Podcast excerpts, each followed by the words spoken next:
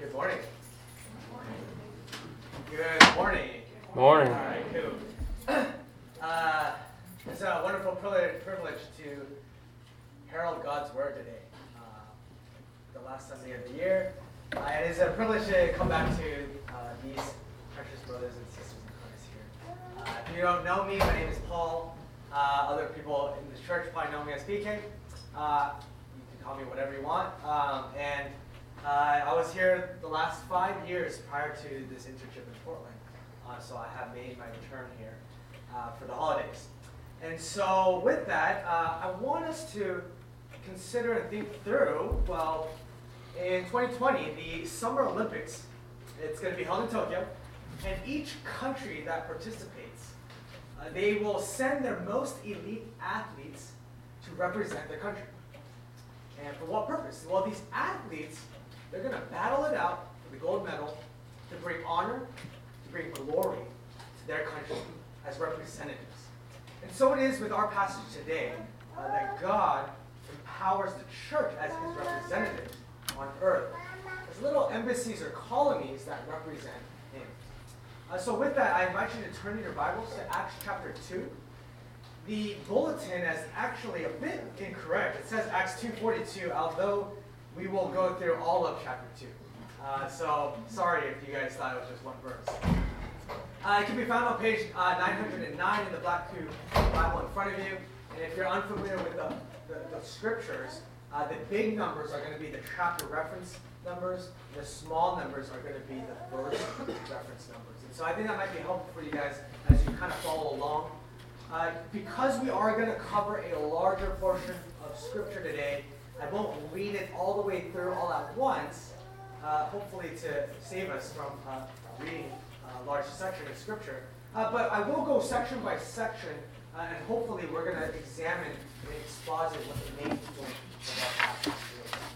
And so if you're thinking about altitudes, you can see different things.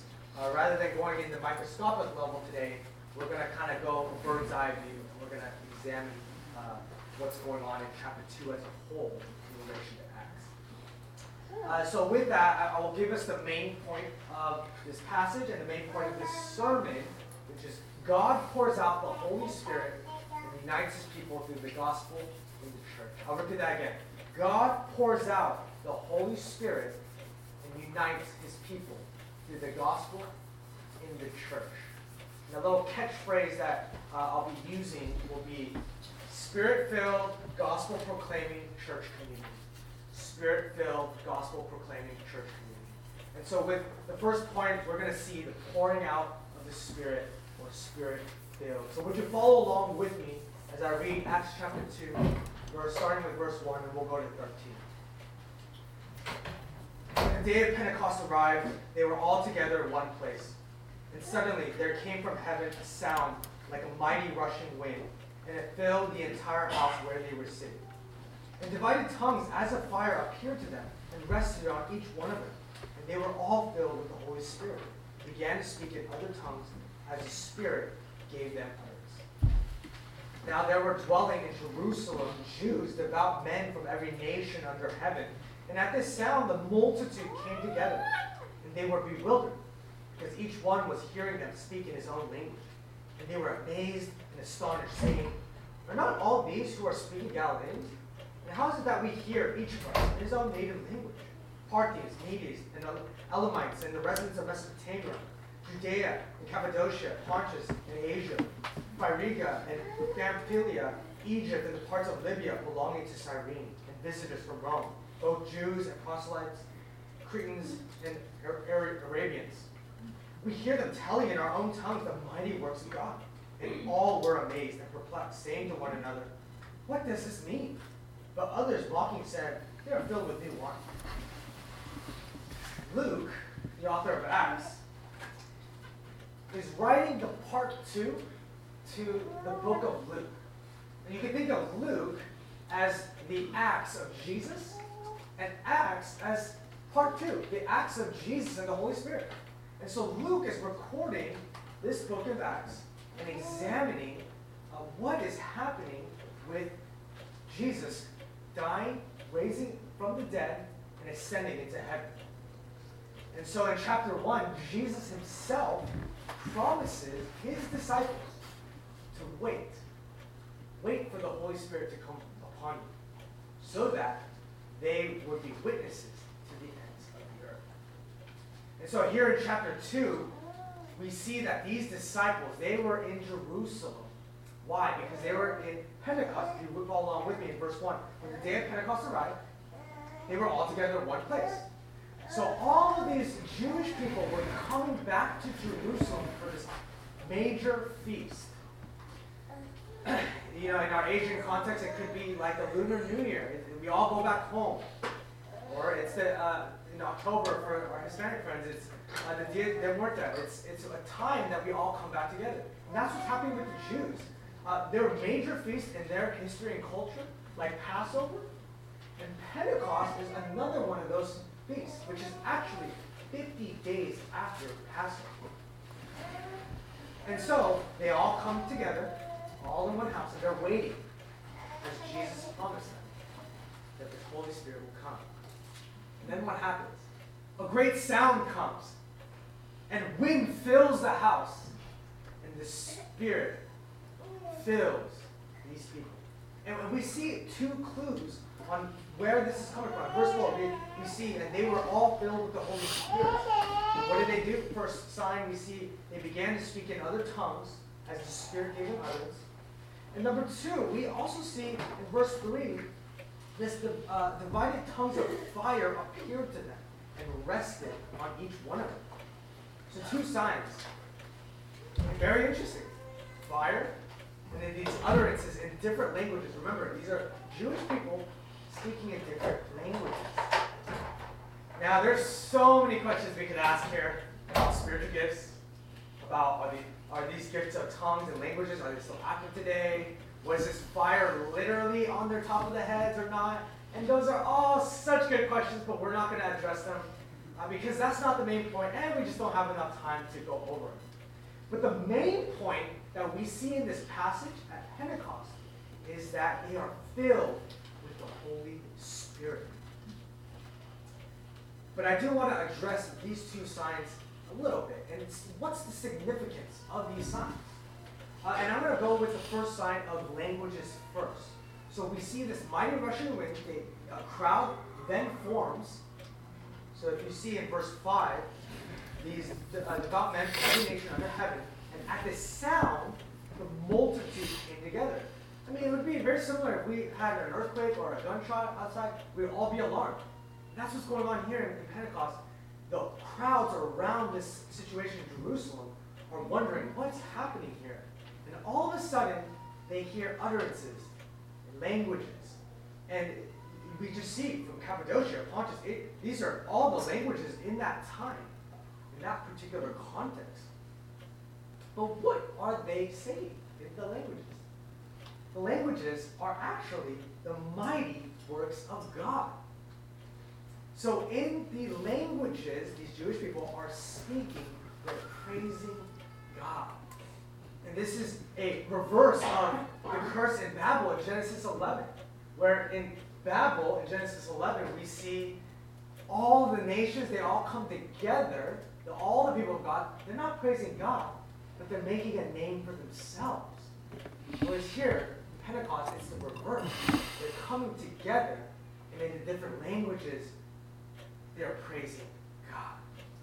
Where the languages in Genesis 11, they were a curse on man, God is reversing that and bringing these different utterances to praise God.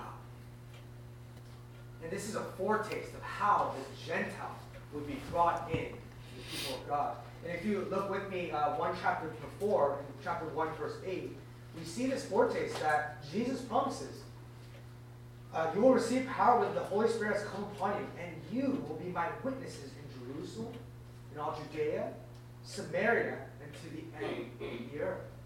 So already here in chapter 2 that we see a fulfillment and a little foretaste of the Gentiles coming in, these languages. So that's the first sign of the language. That's the significance. The second significance of the fire is interesting, right? Why fire? Once again, we have to interpret Scripture with Scripture. So in the Old Testament, we see that fire was a symbol for God's presence. And we could see that in many instances. Just to name a few, we see that Moses and the burning bush. We see God leading the Israelites in a pillar of fire.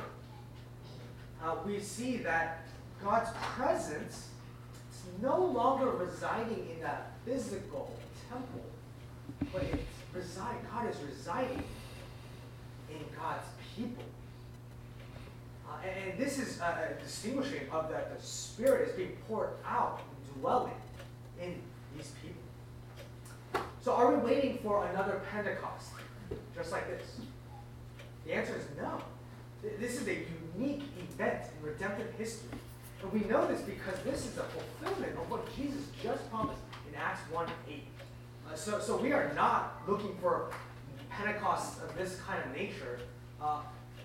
We're not waiting for it because this is a one-time event where the pouring out of the Spirit has come in a unique, special way.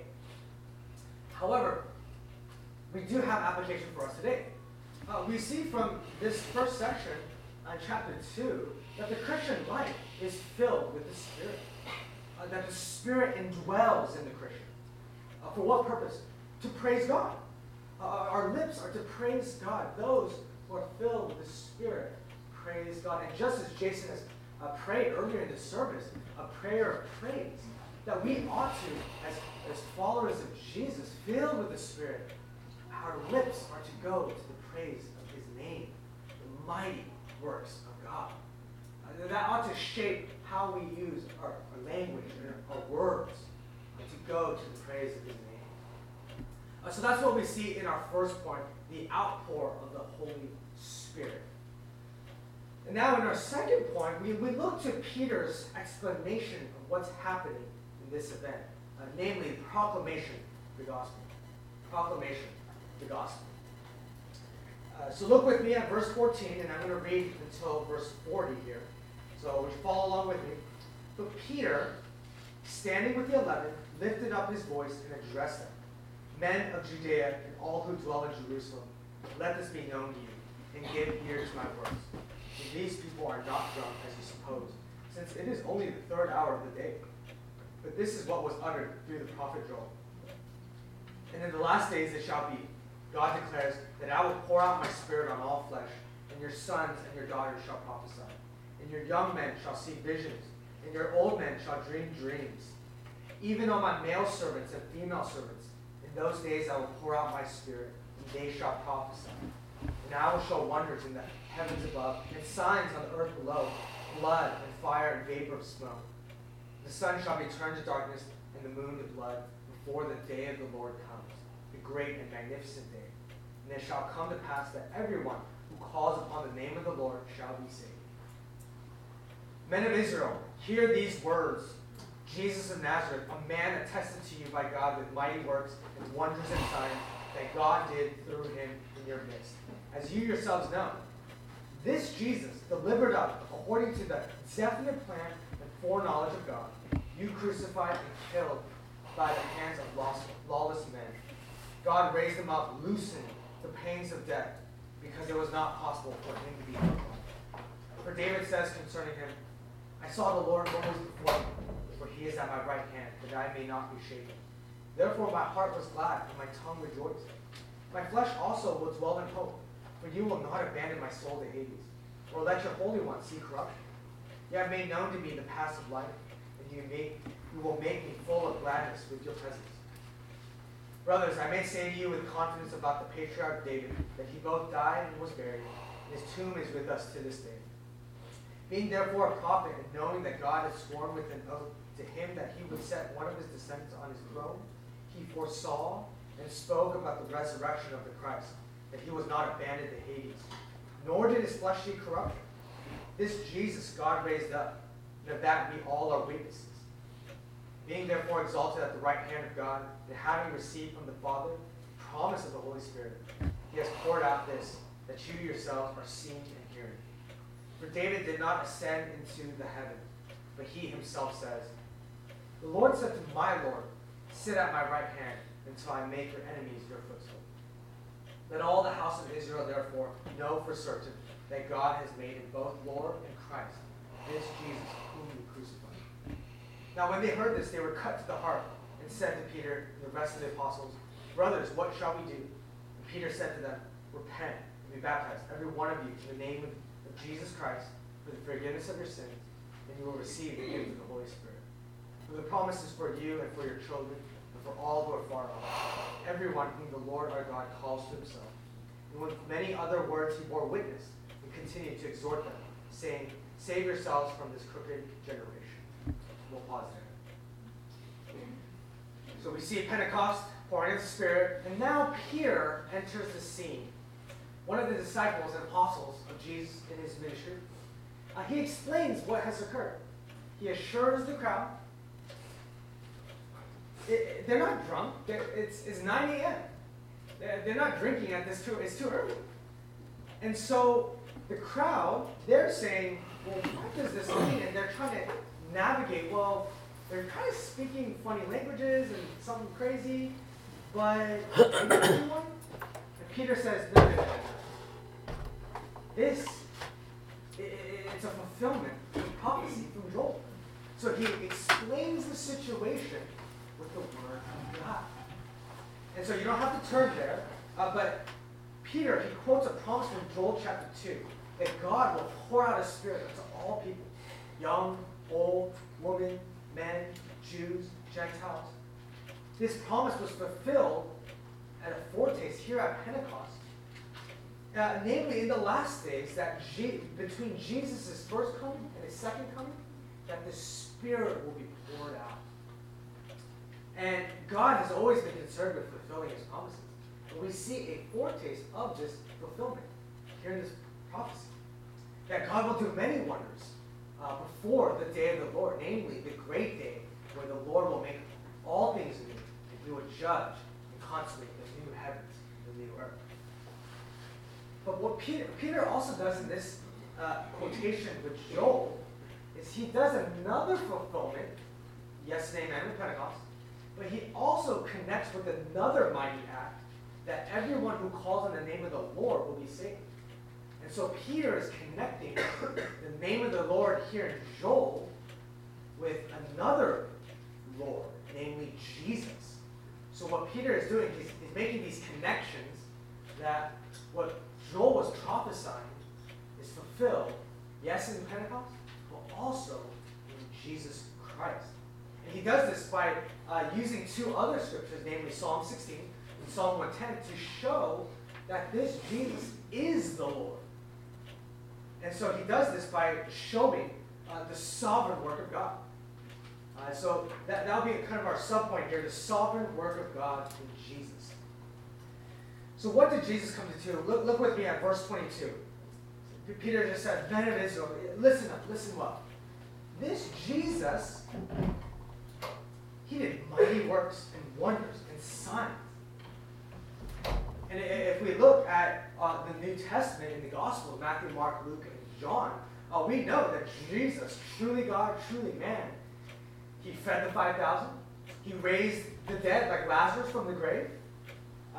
Jesus healed people from leprosy. Jesus walked on water. And it counts on and on and on that Jesus did mighty works. But the heart and center of what Jesus came to do was to die on the cross.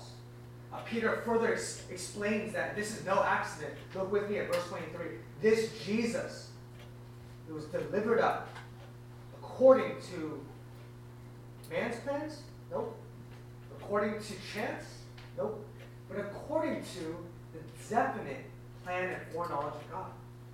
This was all along God's plan, that Jesus was to go to the cross, to be delivered up, to be crucified and killed as a substitute for our sin. So the creator of the universe, sovereignly, who upholds all things by the power of his word, moves along the plan of salvation to Jesus to come. This is why we celebrate Christmas, the incarnation, that Jesus became flesh, lived the perfect life, went to the cross to die. But in God's might and power, Jesus did not stay in the grave. This is why Peter quotes Psalm 16. He quotes David. Because David is prophesying in Psalm 16 that the Holy One will not see corruption. The Holy One will not die. And so what Peter is doing is saying, well, that's what David said, but David died. And if you look with me in verse 29, he says, I have great confidence that this David, he died, he was buried, and his tomb's here with us. So what David was prophesying as a prophet, that's not about himself. It's about someone else to come. And Peter is saying, yes, that is Jesus, the Lord. So that Jesus was raised from the dead. He was not just another man, but truly God, truly man. Yet again, another work that Jesus did was he was exalted at the right hand of God. So he was raised to new life, ascended to the heavens, and he's exalted at the right hand of God, meaning that Jesus has this authority and kingship, that he is the Lord God who defeats sin and death. And from this authority, he can then pour out the Spirit, the Holy Spirit, to his people. And so Jesus, he's done all these mighty works, from his incarnation, his life, his death, his burial, his resurrection, as he ascends to heaven, and even just as he sits on the right hand of God, interceding for us, all underneath his sovereign work. And that's what God does. But yet, there is human responsibility. If you notice, Peter says, you crucified and killed by the hands of lawless men. There's a responsibility from man. Verse 21, and everyone who calls upon the name of the Lord. There is a response from man. All of us are responsible for our actions. And so the Bible lays out these two truths, that God is sovereign and that man is responsible, and they're actually compatible. And in light of the sovereign work of God in Jesus Christ, we must ask the question, well, what shall we do? How do we respond? And that question, if you look with me at verse 37, is the same question that these crowds asked. It said, what shall we do? And if you know yourself not to have followed Jesus, that's the question you need to ask yourself today. What do you do in light of God's sovereign work? And what is Peter's response? Peter's response is to repent, believe, to call upon the name of the Lord. It's to trust in Jesus for the forgiveness of your sins, for the promise of the Holy Spirit. That is what you need to do. So if you do not know Jesus, if you have not followed Jesus, call you to repent and believe. Call upon Christ. If you want to know more, feel free to talk to me after the service. I'll be there in the back. I talk to the elders here. This is an important thing to ask, because this sovereign work is, we need to deal with who Jesus is. It's his work. So it is an urgent call. You need to respond. It is a costly call. It will require your entire life. But it is a worthy call, because it is the sovereign Lord, the Creator, who creates and upholds all things, deserves all glory and honor. By way of application, brothers and sisters in Christ, this is a call.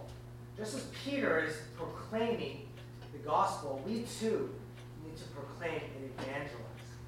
Those who are filled with the Spirit now proclaim the gospel.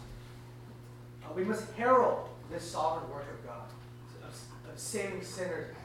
We need to preach the gospel. And even if you read Peter's mini sermonette here, at least what is recorded is about 2 minutes. So I think we need to challenge ourselves. Are we able to preach the gospel in 2 minutes or less? Do we know our way around the gospel where we can just herald it wherever we are, making the connections to Christ? And clearly we see in Peter's example here that evangelizing, proclaiming, proclaiming the gospel. It is not sharing testimonies. It is not doing good deeds in the hopes that your unbelieving coworkers or friends will ask you more. It is to boldly proclaim Jesus Christ, Him crucified and resurrected. So I encourage you guys to be bold in proclaiming the gospel, because that is the only way to salvation. But did you also notice this free offer of the gospel? This call and response that it goes to all peoples. Again, everyone who calls upon the name of the Lord. Verse 21. In verse 39, this promise is for you and for your children and for all who are far off. And here's the qualifying statement. Everyone whom the Lord our God called to himself. It goes to all peoples. So we need to be bold in offering the gospel to all peoples. I think the temptation is to think, oh, maybe they won't respond or they'll respond negatively. But just like Peter, we need to be clear about preaching the gospel, heralding this good news. So far we've seen in Pentecost, the pouring out of the Spirit, Spirit-filled. We see in this section Peter's sermon of the proclamation of the gospel, gospel proclaiming. And then thirdly, we see the public display of this gospel in the church. So we have Spirit-filled, gospel preaching, proclaiming, church communities. And so this is our last and third point, the public display of the gospel in the church community. Would you follow along with me as I read verse 41 to the end? So those who received his word were baptized, and there were added that day about 3,000 souls. They devoted themselves to the apostles' teaching, and the fellowship, and the breaking of bread, and the prayers. And all came upon every soul, and many wonders and signs were being done through the apostles. And all who believed were together and had all things in common. And they were selling their possessions and belongings and distributing the proceeds to all, as any had need. And day by day, attending the temple together and breaking bread in their homes, they received their food with glad and generous hearts, praising God and having favor with all the people. The Lord added to their number day by day those who were being saved. I hope you're noticing by now that God is gathering His people into the church. And just on a side note, as we're reading narrative, so Luke, and Acts here, sometimes a helpful tool to see what's the main point is to see kind of, is there a change in the characters? And I hope you saw that change. When in Pentecost, we see kind of this group of Jewish people kind of all together. And then Peter preaches the gospel, and then we see a change. Now they're devoted together. They're gathering in the church. And even though the word church is not here, that we see this devotion to the apostle teaching, the fellowship, to the breaking of bread, to the prayers. And there, in verse 41, they were added that day, about 3,000 souls. Well, what were they added to? Well, in this context, once again, it is added to the local church. And this is fascinating. Well, what's going on here with this 3,000. Actually, before we get to the 3,000, notice again the flow right here. It's the gospel is being proclaimed. Peter says, "Repent and be baptized," and that baptism is just it's a symbol of personal faith, repentance and faith in Jesus Christ. It's a symbol of union with Christ. And so, with baptism here, on initial reading, right, you're like, is Peter saying, like, you need to be baptized to be saved? And the answer is no. Why? Because it's those who call upon the name of the Lord that will be saved. It's repentance and faith. But what Peter is doing with this repent and be baptized is that the baptism, it's kind of the expression of that union with Christ. That those who have been united with Christ in death has also been raised to new life. Regenerated by the Spirit. And so here, even in baptism, it's this public profession of faith in Jesus Christ. But this personal faith, it's public. They were added to the church. There's a public declaration that is happening with baptism. And so they are added to the church. So there's this interconnection with repentance of faith and baptism. And there's a theological significance to this 3,000 souls that were added that day. Remember the context. This is Pentecost. What is Pentecost in reference to? And you don't have to turn there, but it's Exodus 32. It's the giving of the law. So as God saved the Israelites out of Egypt, He celebrated Passover. Moses goes to the Mount Sinai, brings back the law on the tablets. That's why they celebrate Pentecost. And in Exodus 32, what's happening is, rather than accepting the word of God, rather than worshiping Yahweh, they built a golden calf. They went to idols. And actually, as God judged that idolatry by killing 3,000 people. And so here in Acts, with the context of Pentecost, and connecting it to Exodus 32, particularly verse 28, we see that the judgment is 3,000 were killed, whereas here 3,000 were saved, and they were brought into the people of God, namely the church. And so what God is doing in Exodus is that He's forming His people, the Israelites, with the old covenant, the Mosaic covenant. But here in the new covenant, He's making the church spirit-filled, gospel-proclaiming, in this church community that God is in the business of making. For what purpose? Once again, remember the promise that Jesus made in Acts 1:8, that he will pour out His Spirit so that there will be witnesses? It's not just a plural of Christians that God is using to reach and evangelize the world. God is using the means of the church, the local church, as an embassy, as a little colony, a picture, a representative of God. So what does this mean? That means if you profess to be a Christian, you need to be a member of a local church. And I don't mean membership like Costco membership or 24-hour fitness membership. But this membership where it is you're united and covenanting with a local body.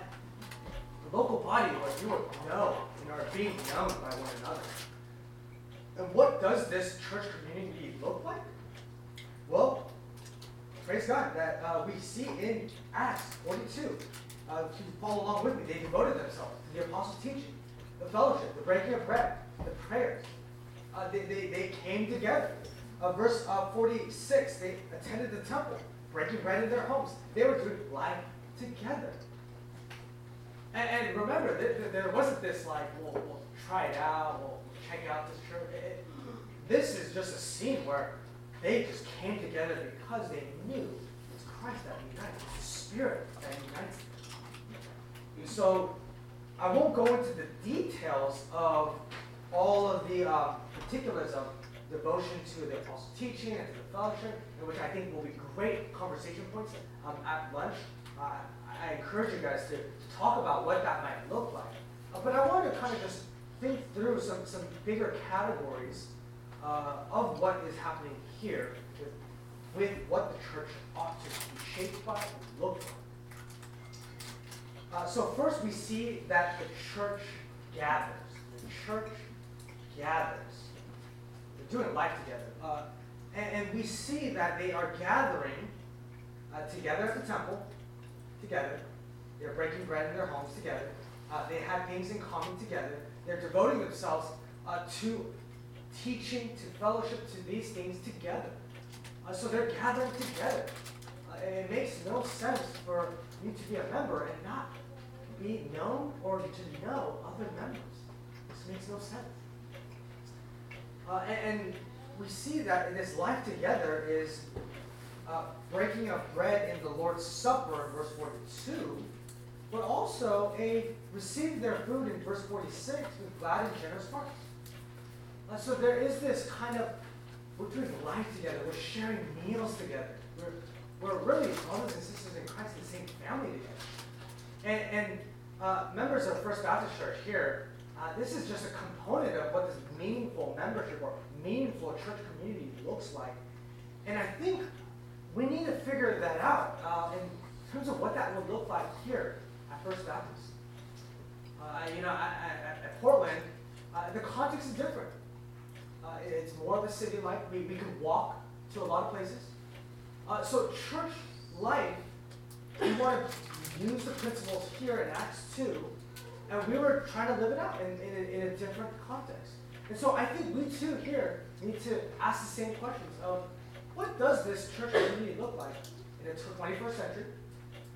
In a context where we have to drive a lot. And that might mean we need to figure out creative ways to do this life-on-life church community. It might mean it's going to be difficult.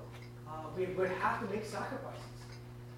It might mean that it doesn't necessarily have to look like we go to hang out at Starbucks. It may look like, you know, as I've seen the past 6 months that I've been gone, just people going to Biola's track and working out together. It might look like people coming over to each other's families, their homes, to have fellowship and lunch together, or meals together. It might look like working single after work, going to a family and just joining each other's company. But I think this text is saying we just need to do things together.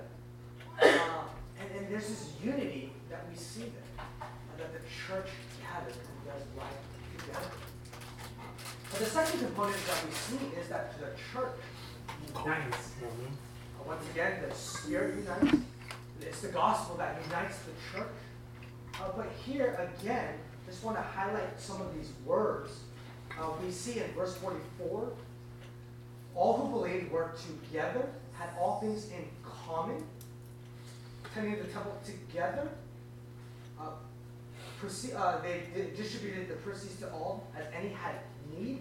There's this idea of unity that's being expressed here in this church in Acts chapter 2. And I think that means to get to the depth of that, it requires trust.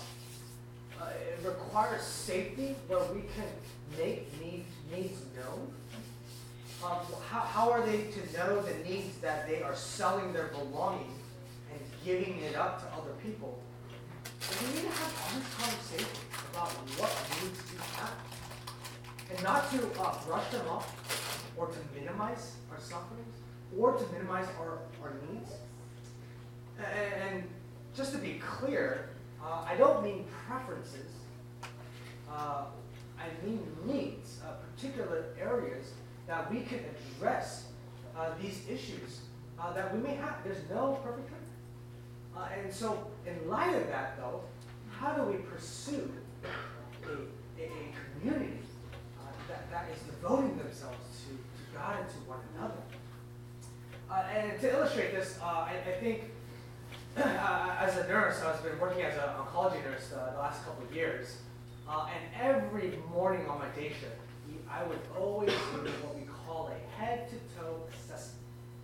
A head-to-toe assessment. And what that is basically is we're kind of going through the major systems of the human body to see if it's healthy or not, to see, okay, is the lung, and listening to the lungs, is the lungs working properly? Listening to the heart, is the heart beating properly? I'm looking at the neurosenses. I'm looking at, and I'm doing every morning, and if I'm working back-to-back-to-back days, I'm still doing an assessment every morning.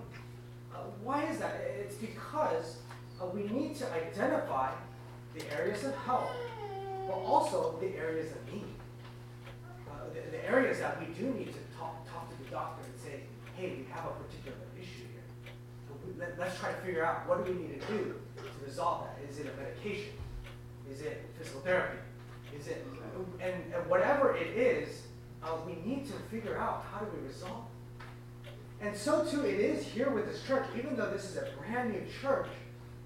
In Acts chapter 2, it's the birth of the church. We see in the rest of the New Testament, it was not perfect. If you look at the rest of Acts, we see Acts chapter 6, there was a problem with widows that were not being fed. So what did the church do? They said, okay, well, we got to figure out how to resolve this. And they formed proto-deacons. In 1 Corinthians, there are problems of pride. There are problems of people not celebrating the Lord's Supper correctly. And so what did they do? They had to be corrected and figure out how do we move forward and how do we grow into health.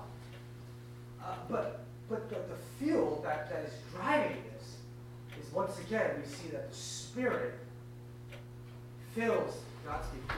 The gospel is being proclaimed. And the word of God is what is shaping, the apostles' teaching is what drives and shapes these church communities. And so I hope at this church, and whatever church that you guys are a part of or become a member of in the future, I hope we can pursue a church that gathers and does life together, unites together for the glory of God. And so, brothers and sisters in Christ, God has ordained local churches to be representatives or witnesses to the world. That there's a little picture, a little reflection of God in local churches. And it looks like a church community that is indwelt by the Spirit. It looks like a church that proclaims the gospel. And it looks like a church that is united and investing in one another. And so with that, let's pray. Our Father in heaven, we praise you that you are the God of unity. You are the God who makes your promises, keeps your promises.